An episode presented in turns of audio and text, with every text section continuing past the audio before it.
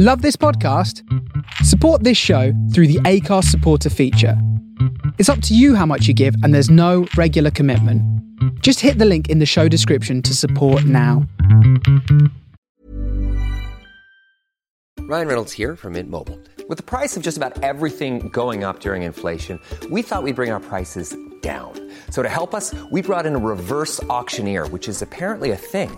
Mint Mobile Unlimited Premium Wireless. I bet you get 30, 30, I bet you get 30, I bet you get 20, 20, 20, I bet you get 20, 20, I bet you get 15, 15, 15, 15, just $15 a month? Sold! Give it a try at mintmobile.com/switch.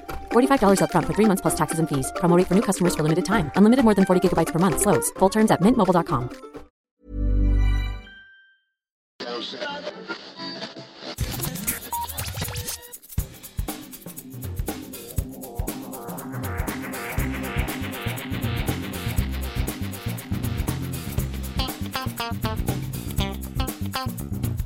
Hello and welcome to episode 187 of Geektown Radio, and we're back for our first episode of 2019, and joining me this week is...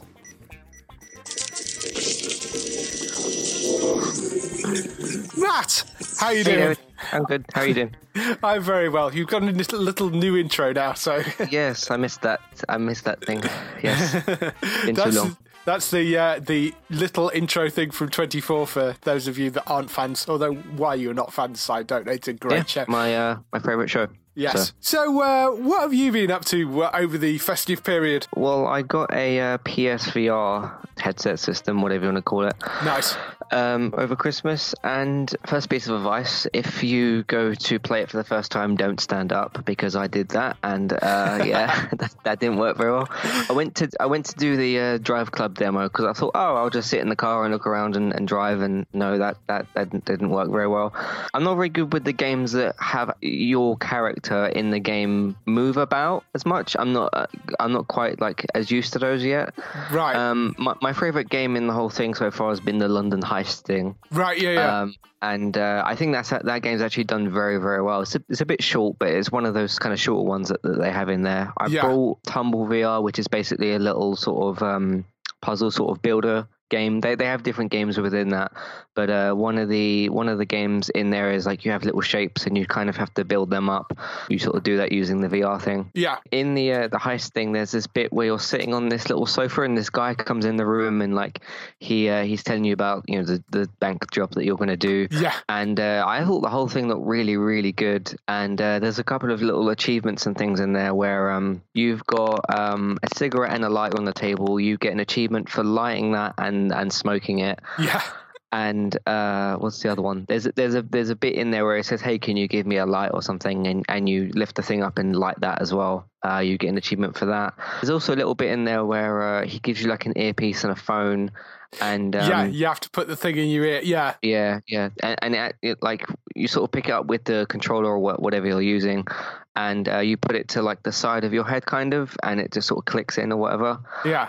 There's also a bit later in it where someone's giving you the phone to talk to someone, and if you take the phone with the controller and then put it on the right side of your head, it will go through like the right earpiece that you've got in. Which is really good. It's just a lot of those little touches that made the whole thing really, really good as well. There's also apparently an achievement in that bit for putting this phone on speaker, but I didn't manage to do that. Right, okay. And then there's bits in there, of course, the main actual shooting thing. Yeah. When you go pick up the gun and you shoot around and stuff, and you can, of course, like duck and look where you want, which is like kind of the whole idea of it. Yeah. Have you played the heist one? Is there a full game version of the heist? Because there's one that comes as part of the initial package, I think, that comes with it. And yeah. I don't know whether that's like a shortened version or whether there's a full game version as well. But I'm playing the one that's come with the PSVR. There's one that you get, it's called VR Worlds. That's the full games for all of those. And then there's I think on the VR demos, because there's two of them that you can download for free. Okay. On the PlayStation Store, that has like a demo version of that, which is a different thing. Yeah. It's like a separate shooting range. Yeah. I have played it then, because I've played the VR Worlds version. So. Yeah. Okay. Yeah, that was really good. I tried not Farpoint. Firewall Zero. Yeah, I really, really like the shooting mechanics of it and everything. But there's the bit where you go in, and I picked like the I think it was the gym or the hotel that I picked, and I chose to be defender, and I just feel like the way in that one that you move around is quite jarring. The shooting mechanics themselves, where you're moving around, you're looking, and you can, if you line the gun up in the right way, you can look like through the red dot sight and stuff, which is a really nice touch again. But yeah, once like two or three guys started coming in the room, and it's a bit intimidating because like they're actually right in front of you, because you know if you're playing a normal game on a TV, it's like on a TV, but you're in the VR thing and there's a guy kind of right in front of you shooting at you, and it's a bit more intimidating and stuff. But I just feel like that. With that one, it got to the point where like two or three guys were in the room and they were throwing flashbangs and stuff, and I didn't quite like that so much. It was just like there was a lot going on in the game and stuff, but I thought the mechanics of the shooting were really good though. Yeah. But no, I recommend it. It's probably the cheapest version of VR out there, and 80 plus million people have a PlayStation 4. So there's a lot of you that have it. So. It is a great VR system, only enhanced by the fact that Beat Saber is now available on it. And if you've heard Bex taught on the podcast quite a lot, Bex is obsessed with Beat Saber, and it is a fabulous, fabulous game. I really like it. Robinson the Journey was another really good game that I really liked. Not a shooter thing or anything. It's far more kind of adventure game than that. But I really enjoyed that. I thought that was really fun. And Astro Bot, yeah.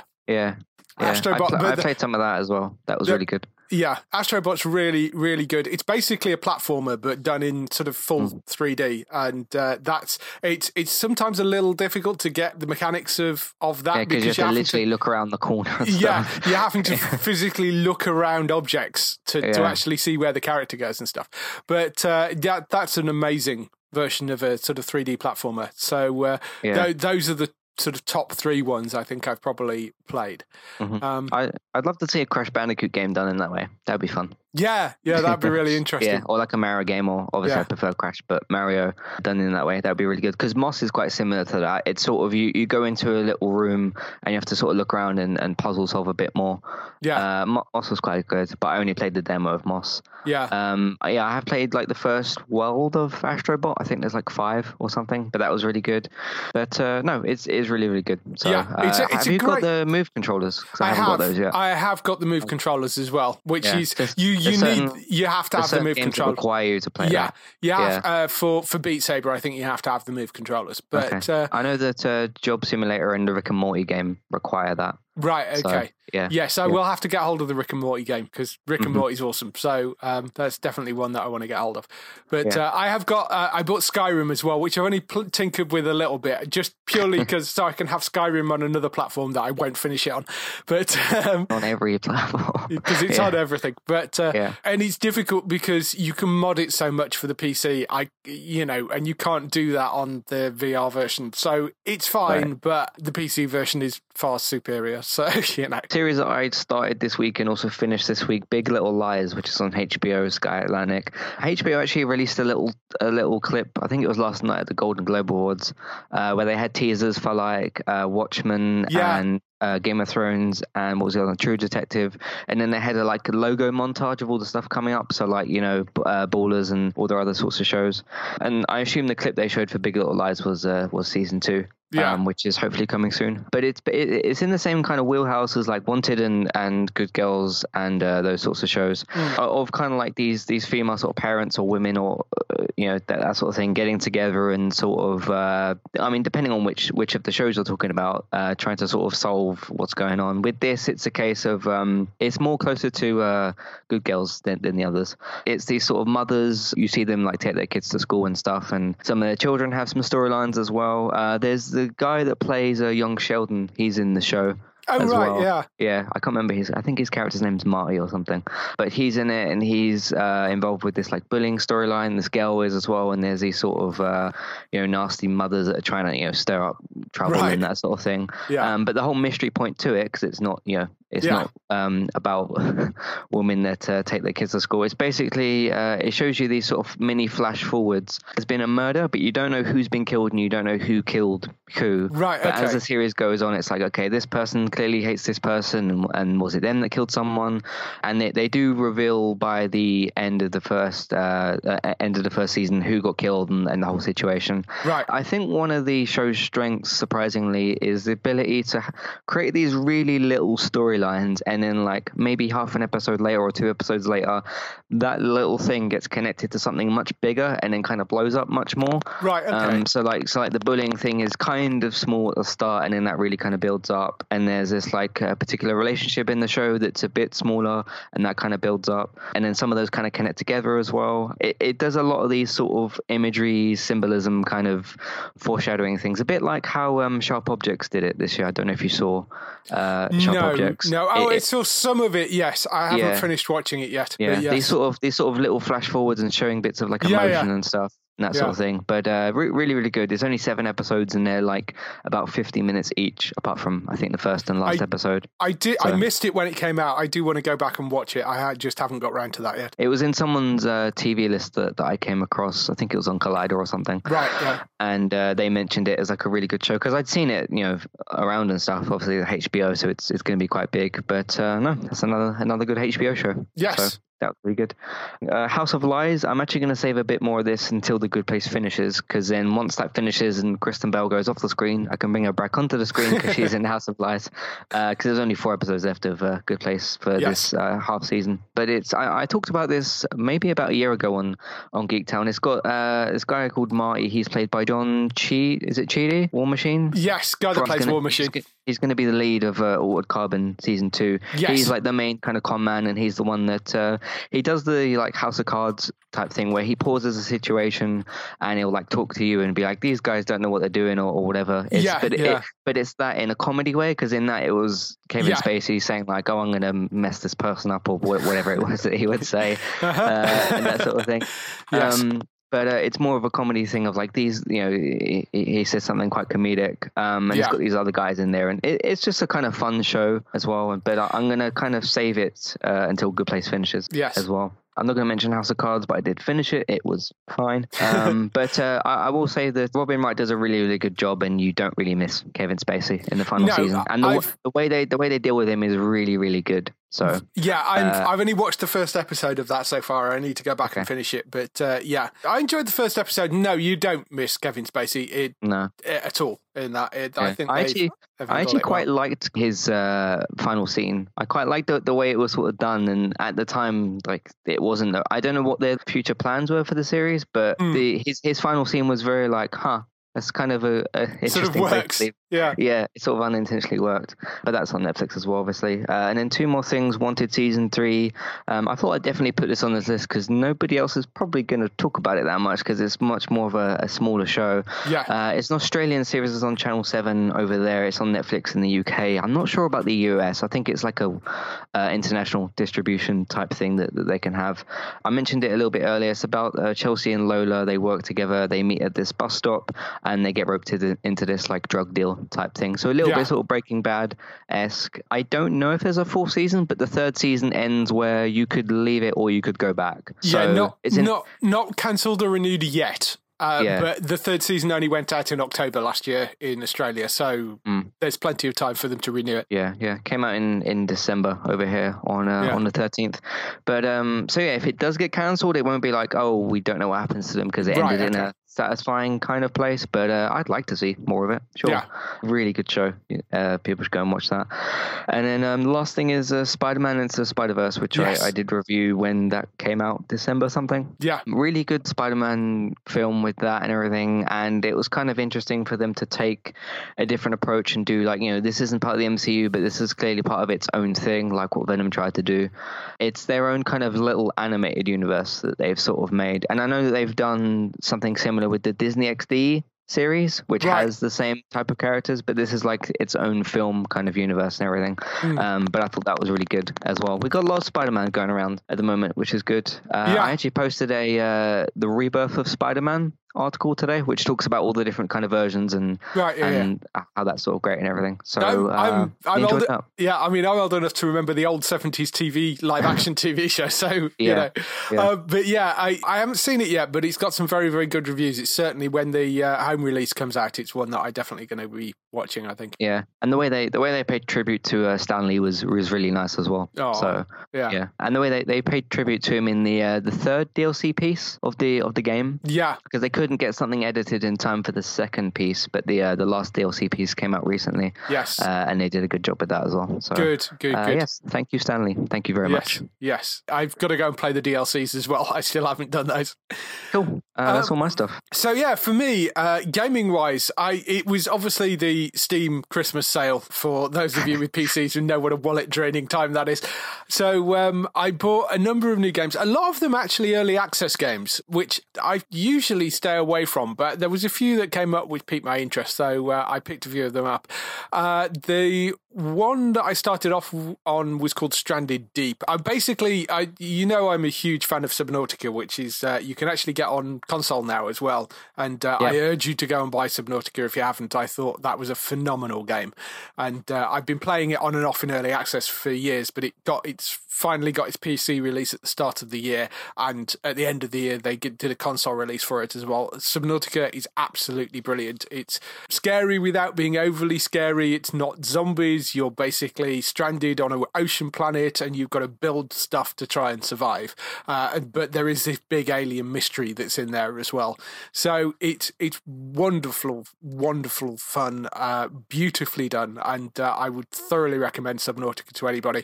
There is it's not an expansion, it's called Subnautica Sub-Zero coming out. That's getting early access release on the PC, I think, next month.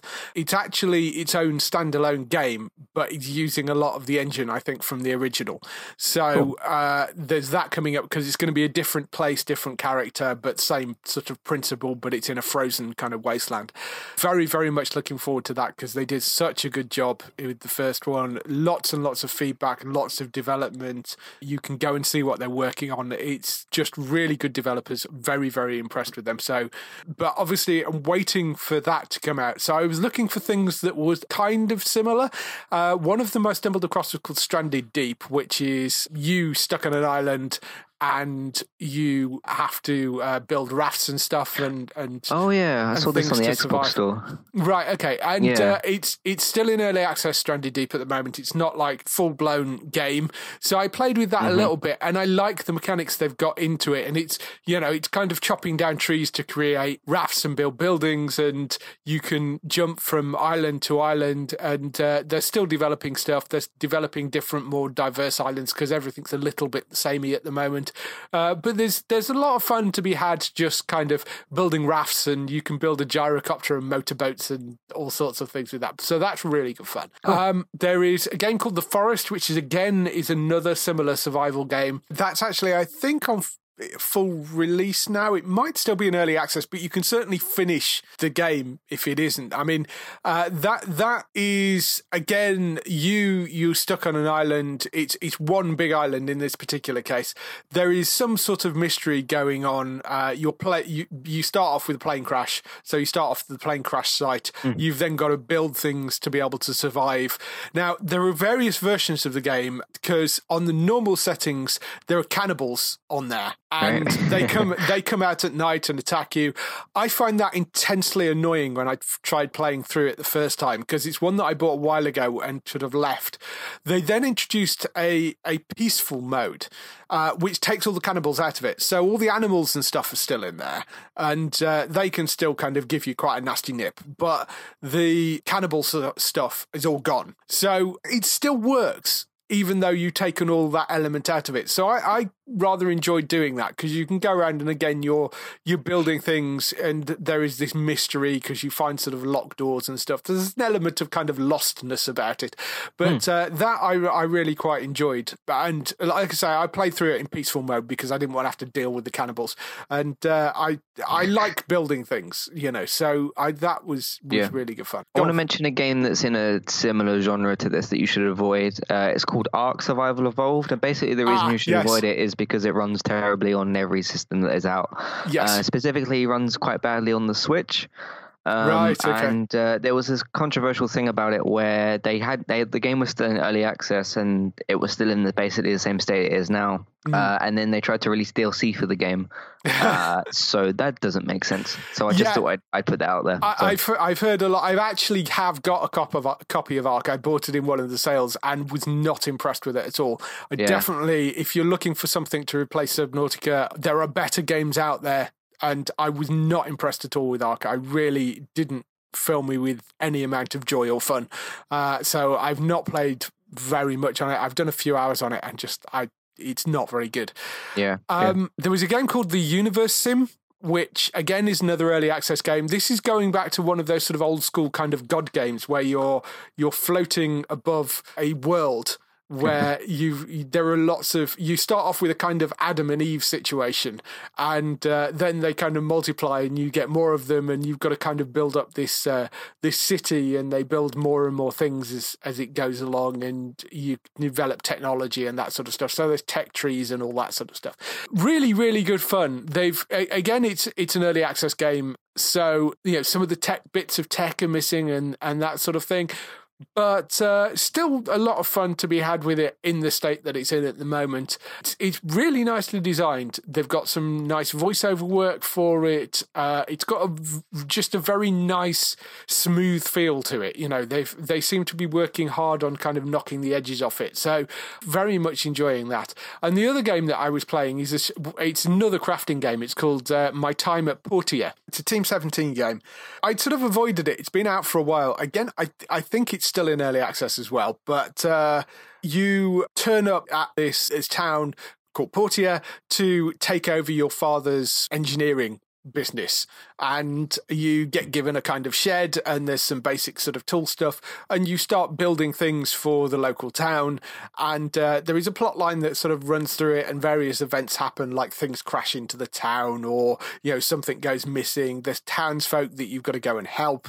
It's got a sort of quite a cutesy graphic style, which made me kind of avoid it to start off with, but it actually works really, really well, and I'm having great fun with that, because you can build sort of bigger and better things, and you upgrade your house and you upgrade the workbenches, and you can build sort of larger and larger stuff, and there's sort of horses and cars and all sorts of things in there. So thoroughly enjoying playing that at the moment. On the TV side of things, You has been the main thing that I've been watching, which is the Greg Berlanti series, which took an age to come out over here. It's now, I think it was on Lifetime. It was a co-production with Lifetime for season one, and then season two is purely a Netflix show because it's been renewed for a second season. It's about a guy who becomes obsessed with a girl who walks into the bookshop that he owns, and he starts to look her up on social media and uses social media to find stuff about her life, and becomes a bit of a stalker to her. And sort of things develop from there, really. I would describe it as sort of Dexter done by the CW. It's about the closest things I can. It's got elements of that sort of serial killer kind of creepy vibe to it, right? But it's very much a CW Greg Berlanti type show. It's very much in that sort of vein. So it's a sort of teen drama-y type thing. What's really interesting is the two lead characters. I can't remember the guy's name actually, which is terrible, but the girl is called Beck, and you're sort of rooting for the guy, who is not a good bloke. I mean, he is a stalker, and he's done some fairly bad things in his life, but you end up finding yourself rooting for the guy because the girl is so annoying and such a mess. And you kind of think, you are sort of trying to help her, even though your methods probably aren't the greatest, but you are trying to help her.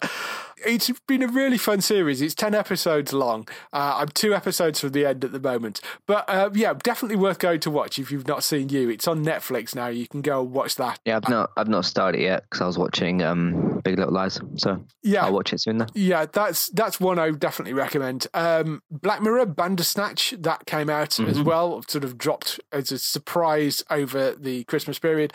Really good, very interesting, even though it has delayed the 5th season of Black Mirror somewhat due to the fact that it's a hellishly complicated things to do, because essentially it's it's a TV show about a guy in the 80s developing an early 80s sort of choose your own adventure game, and the TV show is also choose your own adventure. So there are multiple different ways, like they reckon there are thousands of ways that the show can actually go together. I've only actually watched through it once, so I will go through and do it again.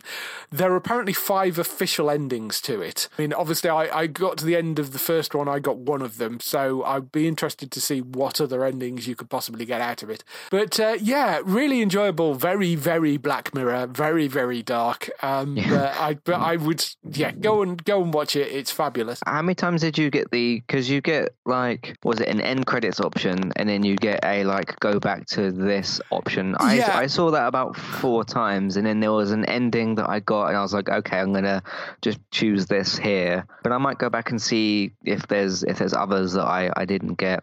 Yeah, I did get to the, I'll just say the Netflix dialogue stuff, and that was kind of interesting.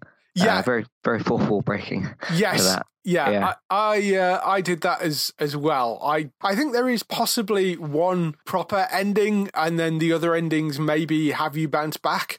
I don't know. I actually got a couple of those endings, and then it kind of gives you the option to sort of rewind. So yeah. I did get a couple of those, and I'm not sure if I'd have to go and look up what they're calling the 5 official endings are. So I don't know whether there are 5 kind of definite endpoints, or whether there are sort of 4 and 1 definitive endpoint. I'm not entirely sure, but I really enjoyed it. It's well worth going to watch if you've not watched that. A lot of people are saying, like, because people pirate stuff and that and everything, how that would work if you watched it on like an online site or something. Or I don't know. I can't imagine. I mean, if you watched it on, let's say, your PC through a browser or something, I assume you could use a mouse, but I don't know how that would work. But you shouldn't watch things like that anyway. So no. I mean, you should watch it through Netflix. Yes, you should watch it through Netflix. Yeah. So Outlander came back as well. I've been catching up on that series. Really, really enjoying the current series. It has them in America this time around, dealing with lots of stuff with the daughter. So I'm thoroughly enjoying that. Outlander's a great show if you've not watched that.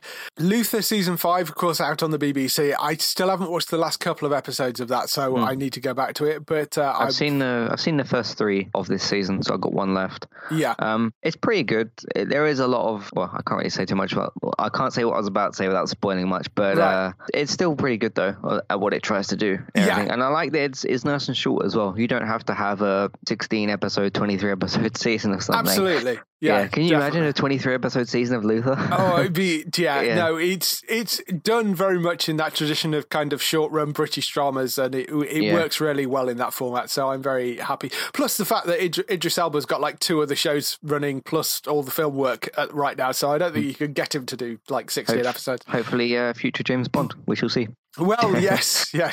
I doubt it'll ever happen, but yes. And Marvel's Runaways came back for its second season as well, which the novelty of this season being they're actually runaways, so which they weren't for the entire first season. So, that's been really good. It's nice to see. There's 2 episodes out for that at the moment. 2 episodes in, definitely one of the more solid series out to the Marvel stuff. So we're thoroughly enjoying that. Yeah, I really like the kind of dynamic they've got at the moment, and the actual on the run stuff, and how are they gonna figure things out, and their powers, and their parents are still looking for them and stuff, and how's all that gonna work? But I'm enjoying it more than The Gifted at the moment. Right. Okay. So. Yeah. I mean, I think ratings wise, it's probably doing better than The Gifted in the US as well. So interesting.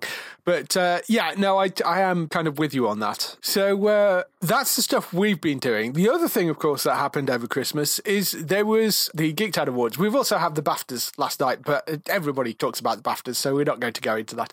But the Geek Tad Awards were out. So you all voted in your thousands to pick your favourite shows in various different categories. I just thought we'd have a little look through the list. We're not going to spend too long on this, but we'll just go through the list on... I know 2 of the winners. I haven't actually seen the rest of them because I had that issue with my phone where I couldn't see the screen. Oh, so, yes. We had a few thousand submissions, which was great. Thank you for everybody that voted. We picked the winners out. They've very happily been notified and had their stuff sent, so that's all good. Yeah, some interesting things came up. I mean, Best New Non-Sci-Fi drama. Killing Eve won that out of Bulletproof, Burden of Truth, Jack Ryan, SEAL Team and The Good Doctor, but Killing Eve won that. Jack Ryan came second, but it was not a close second. Killing Eve got like almost 40% of the vote, so you know. Well, I like them both. So. Yes, yeah. Good. Best returning non-sci-fi. It's interesting because it was Suits that won this, which, you know, is a great show, and I love Suits. And it's interesting to see because it's won sort of the Bronze and Silver Award up until now, but it's the first time it's taken the gold. And I suspect that's partly the Meghan Markle effect of more people watching it. Ironically, now it's not on normal broadcast TV and it's on Netflix because of the Meghan Markle stuff. I suspect more people are watching it. But when the press talk about it, they talk about, it was a little-known show. And it's like, it's not a little-known show. It's a very, very well-known show. So just because it's not some awful reality TV thing doesn't mean that it's not little-known. Anyway, it's always annoyed me that. So, yes, that came top. Better Call Saul came second. The Blacklist came third in that list. Nice. That's good. Best limited series, The Bodyguard, which, I mean, won by a ridiculous amount as well. That was almost 40% of the vote. A lot of people saw that, didn't they? So, yeah, well, it was a BBC series. It was one of the biggest shows for the BBC in like 10 years. Incredible series.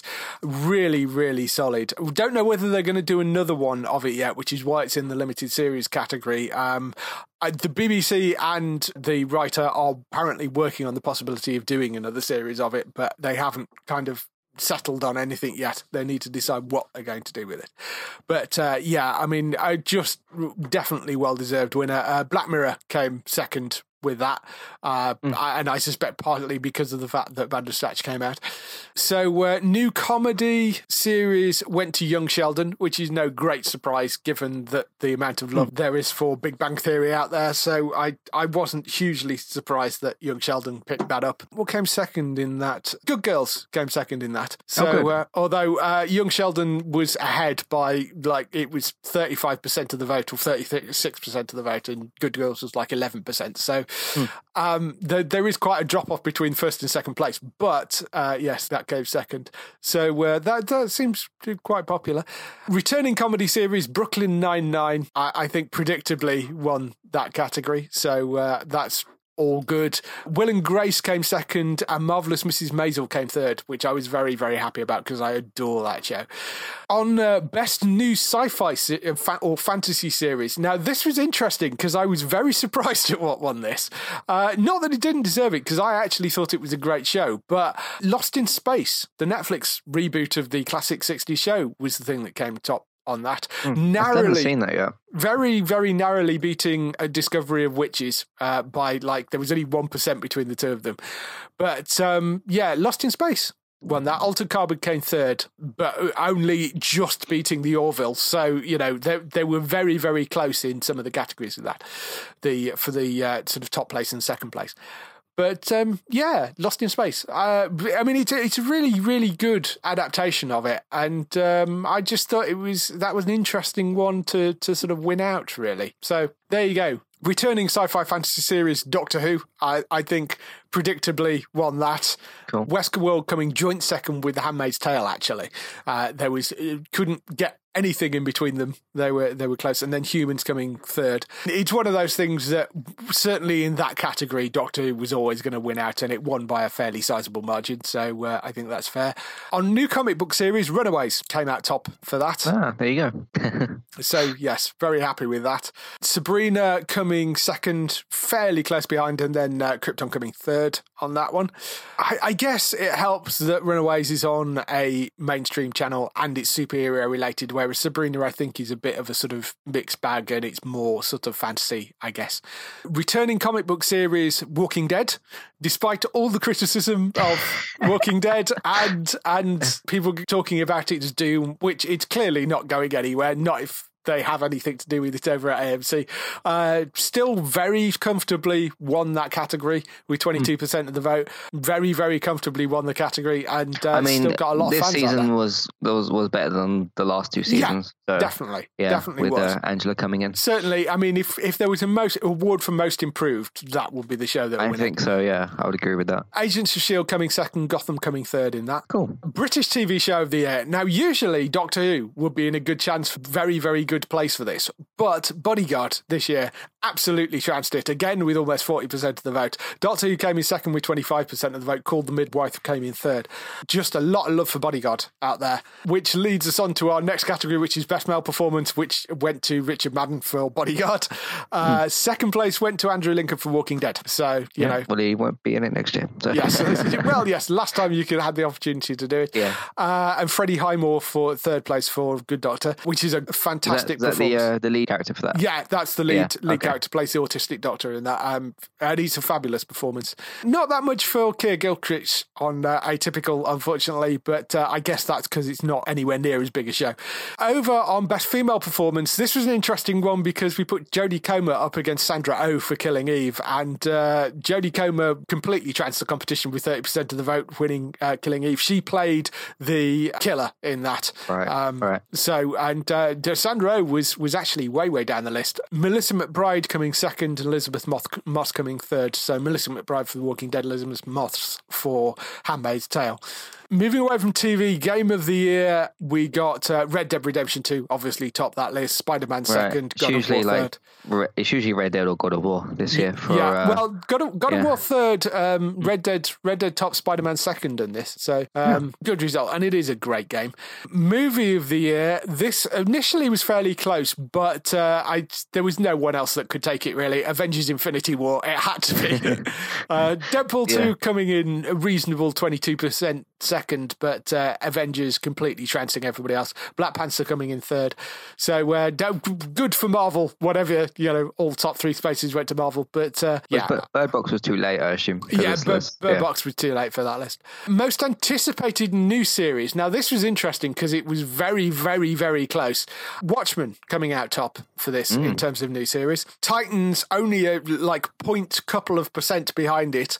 But Titans, of course, we know when that's coming.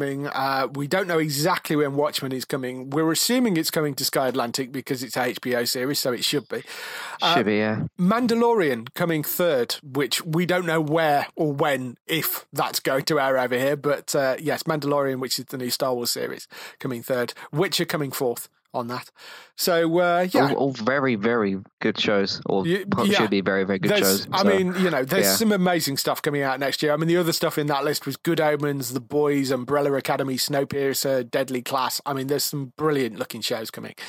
Yeah. Most anticipated game of next year, Star Wars Jedi Fallen Order. So, yes, I mean, while the love of Star Wars might have dipped a little bit in recent years, the gamers are still very much on board. And I think this looks like it could be a really interesting game, despite the fact that we don't know anything about it particularly, because they announced it in a weird way. Yeah, because it was sort of we've got this coming, and that's pretty much all we know about it.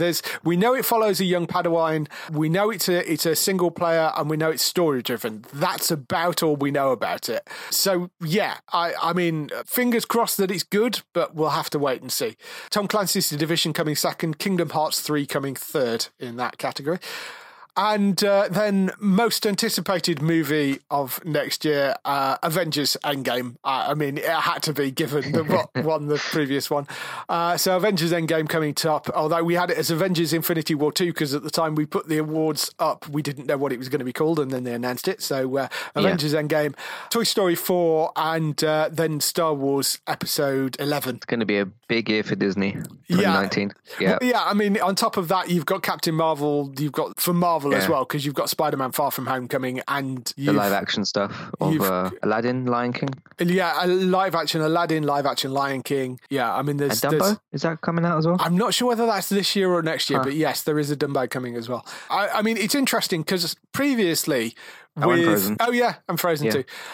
Previously, when we've done the most anticipated movies in a Star Wars year, we've taken Star Wars out of that category and just sort of most anticipated movie except Star Wars. But because of the backlash that there was with the last one, I thought I'd put it back in. And it's interesting to see that, it's very much been trounced by Marvel this year, because that was a very, very comfortable win for, it was 35%. Disney owns them both, so. I mean, it's all good news for Disney. They don't really care. Right.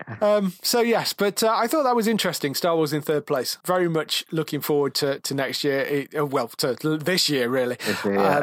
There's going to be some very interesting stuff coming out. TV and movies and gaming looks very, very good. Yeah, as long as I mentioned Game of Thrones. Yes. Game of Thrones coming back as well, which for the final season, there was a little clip of Game of Thrones in that little thing that they released last night on HBO.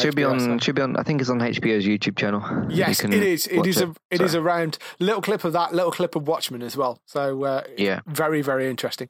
That's the Geektown Awards for this year. We will, of course, be back in December for a new awards and another big prize coming out as well. But thank you to everybody that entered. I'm very, very grateful. It's been really good fun.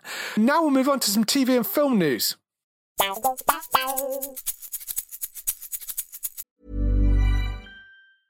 Ryan Reynolds here from Mint Mobile. With the price of just about everything going up during inflation, we thought we'd bring our prices down. So to help us, we brought in a reverse auctioneer, which is apparently a thing.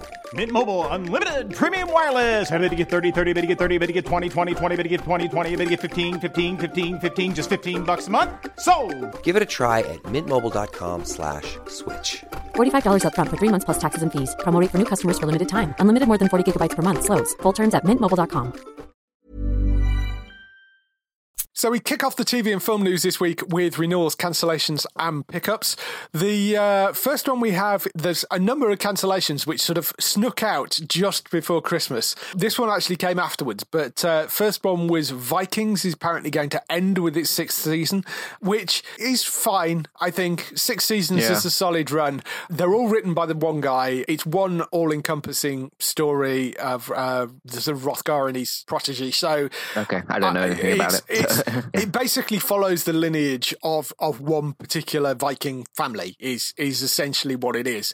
And I think they've possibly just got to the end of that story, because what they are saying is there is a follow-up series, or they're in talks to make a follow-up series, which is going to be based in the Viking era as well. So it's possible that they're just going to end this because it's the end of that story, and they're going to do sort of something else focusing on a different bit of Viking history, possibly. We don't know much about what the follow-up is going to be, but we'll have to wait and see. Are people getting confused about other headlines that I'm putting out there? Some people think it's like cancelled. No, so, yes, yeah. It's not cancelled. It is being ended by the people that make it. There's a very, very big difference between those two things. So it will get a proper, solid, decent end. I think we're on the second half of season 5 now, so they've got season 6 to do. So they know what they're doing. It will end with season 6, and then there may be a follow-up series afterwards if they agree terms on it.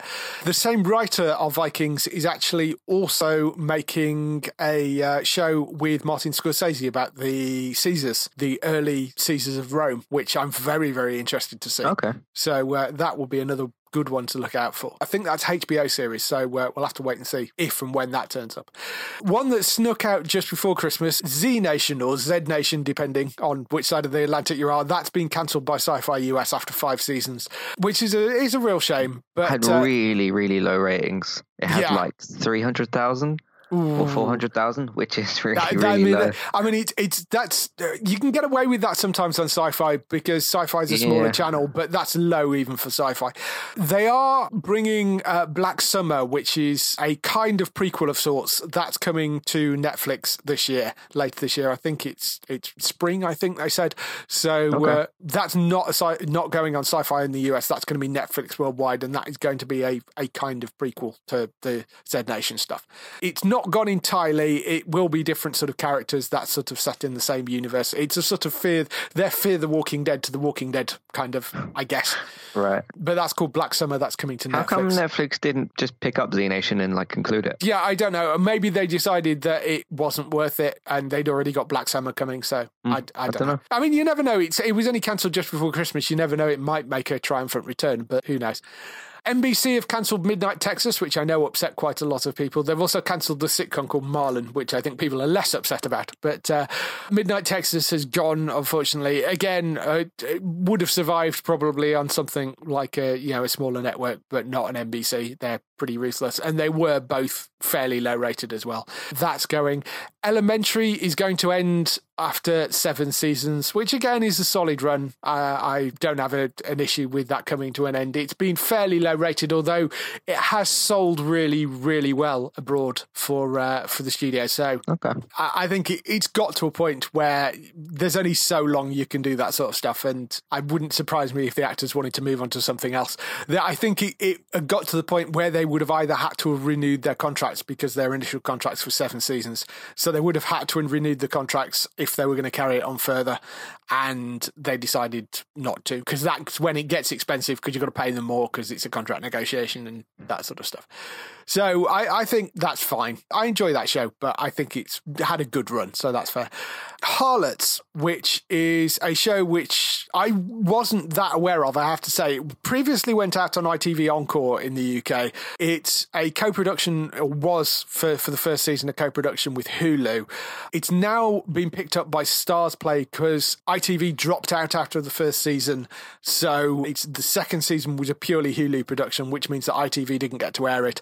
So it's now back on it in the UK. It's going to be on Stars Play. First season goes on the 18th of January. Second season will go on from the 14th of February. That's going on, and all 8 episodes will be on from the 14th of February for the second season of that. And it's got a third season incoming as well. So that's on Stars Play, which is the add-on channel for Amazon Prime. So I think it's $5.99 a month or $4.99 a month, something like that for that. On to renewals. Ray Donovan renewed for a 7th season. I still haven't watched the 6th yet, but that's always good news because Ray Donovan's a great show. Cole Pilkington's The Sick of It has been renewed for a 2nd season, which is good news because that was a funny series. Yeah, I quite like that. Hopefully they renew Sick Note as well. Yeah. I'm not sure about Sick Note yet, but we'll have to wait and see on that. Chilling Adventures of Sabrina being renewed for 16 more episodes. That's on top of the 20 episodes it was originally renewed for. So we've got season 1, which has been out. We have the Christmas special. We've got season 2 coming, which is another 10 episodes. There's then going to be 16 episodes after that, which will probably be split into 2 halves. Right. So they're going to be... Lots more to come. Yeah, lots more to come. 36 episodes into, well, plus a Christmas special. So lots more to look forward to if you like Sabrina. And Netflix have also renewed The Last Kingdom for its 4th season, which is the Saxon sort of... It's like Vikings, but from the other side, basically. It's the Saxon side of Vikings. That's coming back for 4th season, which is now entirely a Netflix show. It was a BBC show. BBC dropped out of it, and Netflix carried it on. So it's now entirely a Netflix-based show. You can find all the first 3 seasons on Netflix, and the 4th season will be coming presumably either later this year or next year.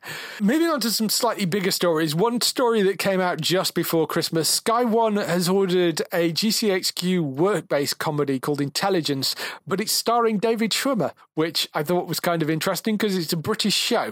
So we've had a couple of these recently. There was another one with Rob Lowe joining a ITV drama, which I thought was a bit weird. So I think they're all trying to get out of Hollywood and come over here to work to escape Trump.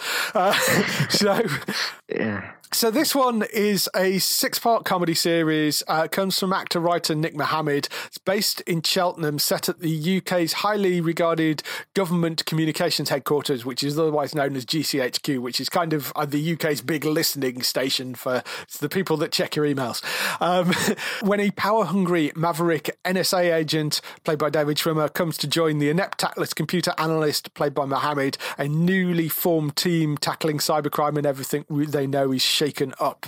So that's the basis for it. So it is going to be a comedy. It's very much what David Schwimmer does well. It's kind of an interesting idea. The idea of a sort of comedy set at GCHQ, I think, is a sort of an inept, like, workplace comedy set at GCHQ. I quite like the idea of this. Maybe it could work. I like David Schwimmer, and I'm still watching Friends at the moment. I'm on late season 7, I think. Right. Okay. So yeah, it'd be good to see him in some other stuff as well. I know he's done other stuff since Friends, obviously, but more comedy stuff as well, because I know he was in the OJ Simpson thing. He was in that as well, but no, he was great. He was really good in the OJ thing. He's not done a huge amount since, but then given that the cast of Friends apparently individually received $20 million a year, in royalties from Friends repeats. It's not like they actually need to work ever again. So, you know, but you can be very choosy about the project. So I think this is kind of interesting that this is what he's decided to go and do. So it's coming to Sky, don't know when, coming to Sky One. So I have to wait and see. It's called Intelligence, but that's one to keep an eye out for. I'm quite looking forward to that. And the other news story that dropped this week was that the CW has ordered the Batwoman pilot that was long rumoured when they first cast Ruby Rose as Batwoman, but they have actually ordered the pilot now. So we could be getting a Batwoman series, which nice. Having now seen the Elseworlds crossover, yeah, I can see that working.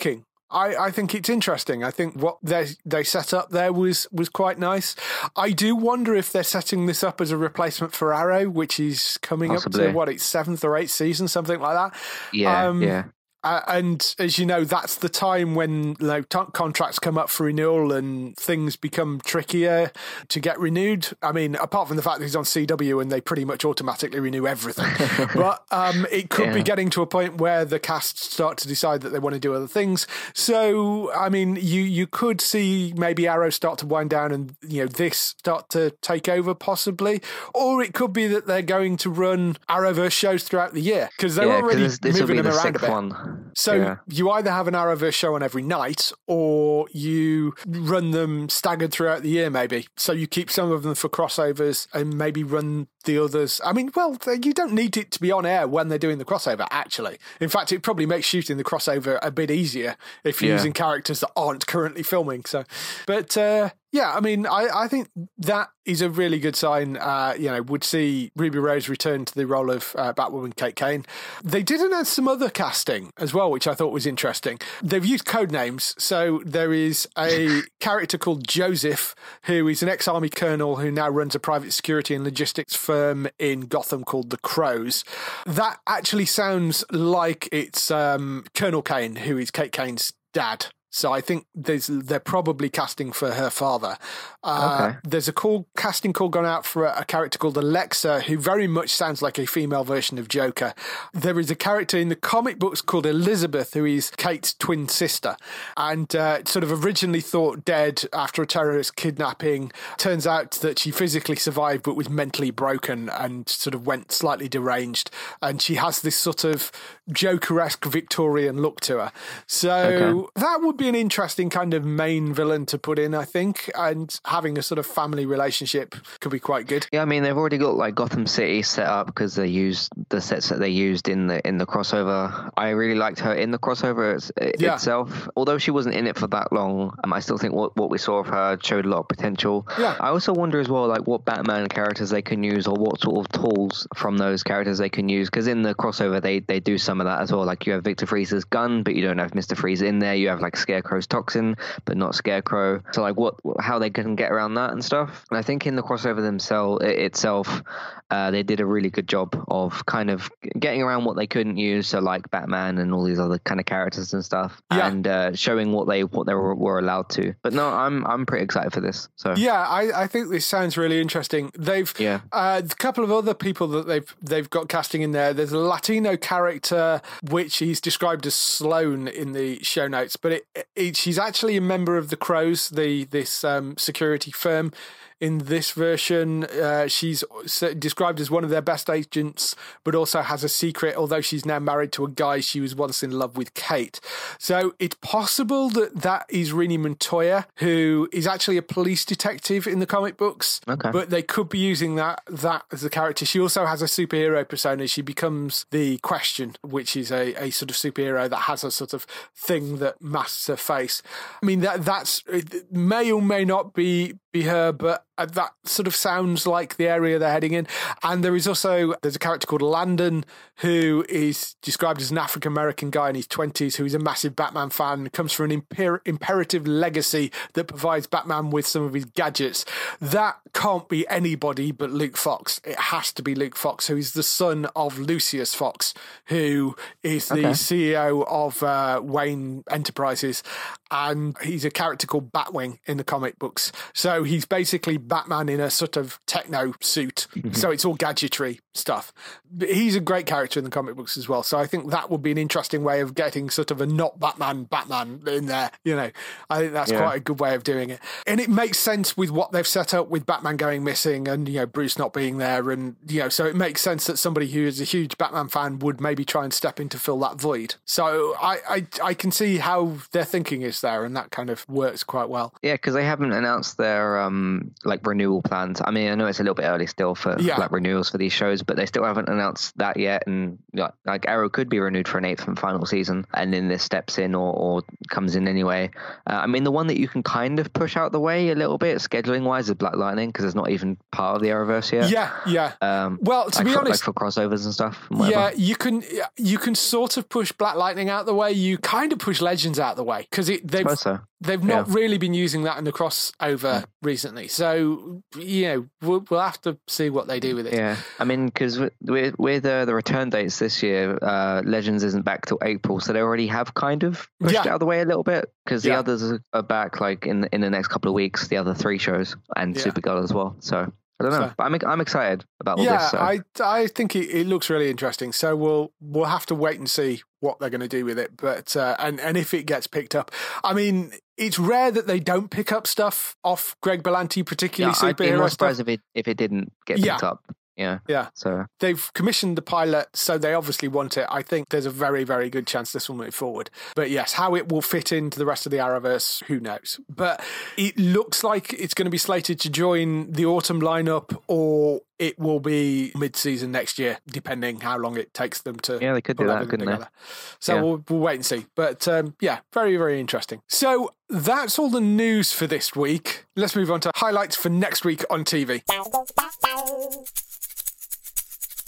So, highlights for next week on TV. There are quite a lot, actually, given it's January. Yes, and Netflix likes Fridays. Yes, Netflix really, really likes Fridays, particularly Friday the 11th. There's a lot. So, kick off with Silent Witness. That returns for its 22nd season. Jeez.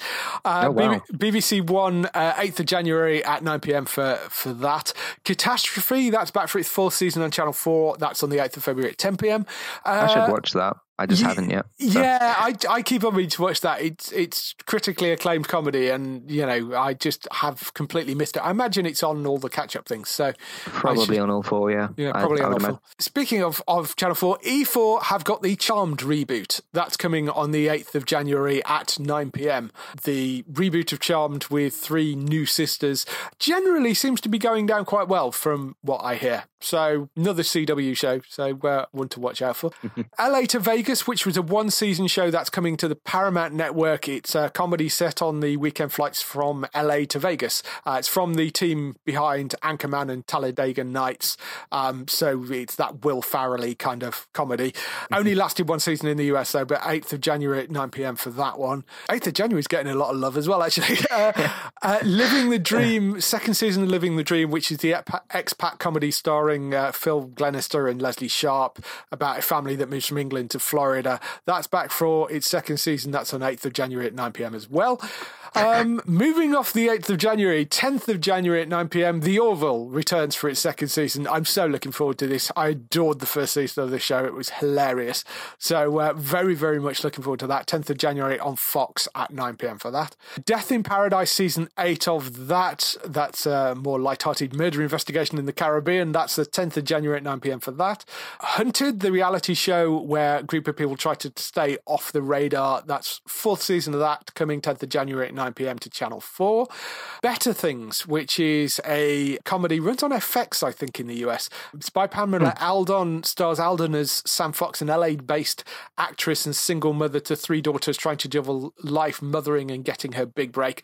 That's part of this deal that BBC did with FX to basically carry all the new FX shows. That's coming to BBC 2 on the 10th of January at 9 p.m. Grantchester, season 4. 11th of January at 9 p.m, it's the final season of James Norton in the lead role as the crime-solving vicar. He's being replaced by another equally hunky crime-solving vicar. That is coming back on the 11th of January at 9 p.m. The Good Place back on the 11th of January for the last few episodes of Season 3. That will return. Yeah, and then we'll have to wait like 6 or 7 months. So yeah, that won't be fun. Which sucks, but it's such a good show. If you've not caught The Good Place, Netflix, go and watch the first 3 seasons. It's the best comedy out there by far. Go and watch it. Yeah, can't wait to cover that on Friday. So, yes, yeah. And then Star Trek joins it the next week. Yes. So 11th of January, this is where we hit all the 11th of January stuff. Sex Education on Netflix. This is a new coming of awkward age dramedy starring Gillian Anderson and Asa Butterfield. This looks very, very funny. I love Gillian Anderson. She's basically a sex therapist who is rather overly open with her son, who gets roped into becoming a sort of sex therapist for his teenage friends. It looks very, very funny. So that's coming on the 11th of January. That's Sex Education on Netflix. Bull, that is the third season of that, coming to Fox on the 11th of January at 10 p.m. Friends from College, season 2 of that, coming the 11th of January to Netflix as well. Has it been 2 years or 1 year since that's been on? I wasn't on last year. No, I think it was late. It was like December 2017, I think. So it is a little bit later. I never got around to watching the rest of that. I really enjoyed it. It was really good. Yeah. I need to go back and try and give that another go. Titans, finally, the DC Titans series. That's coming to Netflix on the 11th of January for season 1 of that. Very much looking forward to finding it. Renewed for season 2, isn't it? I don't know whether they've actually confirmed that, but I can't imagine they won't renew it because they've only got a limited number of shows on that. So it's got to be coming back. Crazy Ex-Girlfriend, second half of season 4 of that, coming on the 12th of January. That is back. Call the Midwife. Your mum will be very happy. 13th of January. She needs to see season 7. Oh, no. Yeah, because the last episode's available on Netflix are the 2016 Christmas special. So she's missing season 7. Is it not on iPlayer? No, it's not on there. Yeah, that's and Poldark's only got 2 seasons on there, which she watched and she's asking me about. So so season 8 of that. Season 8 of Call the Midwife. That is back on the 13th of January to 8 p.m. Vera, season 9 of that, coming to ITV on the 13th of January at 8 p.m. Cold's Feet, that is back for its 8th season on 14th of January at 9 p.m. Murdoch Mysteries, season 12 of that, 14th of January at 9 p.m. on Alibi. Then True Detective season 3. So given I didn't watch the second season, or I watched the first episode, didn't particularly like it and decided not to watch the rest. But as it's an anthology series, you don't need to have seen that. And I'm quite interested in this new one. So we'll if you haven't seen it, watch season 1, don't worry about season 2, and then jump into season 3. Yeah, we'll have to see what season 3 is like. But I'm quietly confident that this could be back on track. So Sky Atlantic, 14th of January at 2 a.m, but it's then showing again at like 9 p.m. because they're simulcasting it with the US. Simulcast on demand type thing like they do with Game of Thrones and Westworld. So that's one to look out for, definitely. And lastly, The Passage. This is Mark Paul Gosselaar starring drama about a secret government medical facility experimenting with the dangerous virus that can cure all disease or cause the downfall of the human race. And there is a little girl that he's got trying to protect who could be the saviour of all humanity. That is coming on the 15th of January at 9 p.m. I have a feeling that's only the day after the US, I think. I don't know. They may even be simulcasting that as well, actually. But, I mean, that's definitely one to look out for. That's a lot of stuff for January. It's actually like early January, which is good because I remember, was it last year we had like a massive delay with a lot of stuff? Yeah, so, it's. I mean, a lot of that is driven by Netflix.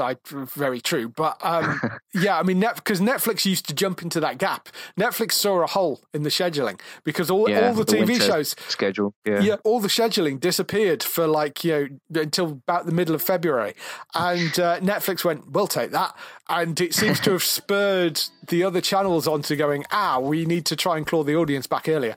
So it's worked. thanks, Netflix. Yeah, lots and lots of stuff coming in January, and it's not slowing down. I mean, there is a load more stuff coming in February and the second half of January. I mean, the lists are ridiculous. Unless you've got anything else you want to add. I don't think so. We said quite a lot, and it's going to be, like David said, a very good year for all this stuff. Yeah. And it's starting early, which is good. Yes. We only have 4 episodes of The Good Place, so that's bad. Yes. But we should enjoy those. And you can follow me on Twitter at eTalkUK. That's also where I'll be, of course, posting stuff, because it goes through on Twitter as well. Yeah. So go and check out Matt and go and check out entertainmenttalk.org. For us, as I say, there is a lot of Airdate information around at the moment. So go onto the website at geektown.co.uk throughout the week. You can see all the latest Airdate information. We're posting news daily on there. If you want to get in touch with your questions and comments, email us on podcast@geektown.co.uk. Leave a message on the website post. Find us at Geektown on Twitter, on Facebook at facebook.com/Geektown, on YouTube at youtube.com/Geektown, and on Instagram at GeektownUK. That is everything. We shall see you next week. Bye-bye. Bye-bye. Happy New Year. Happy New Year.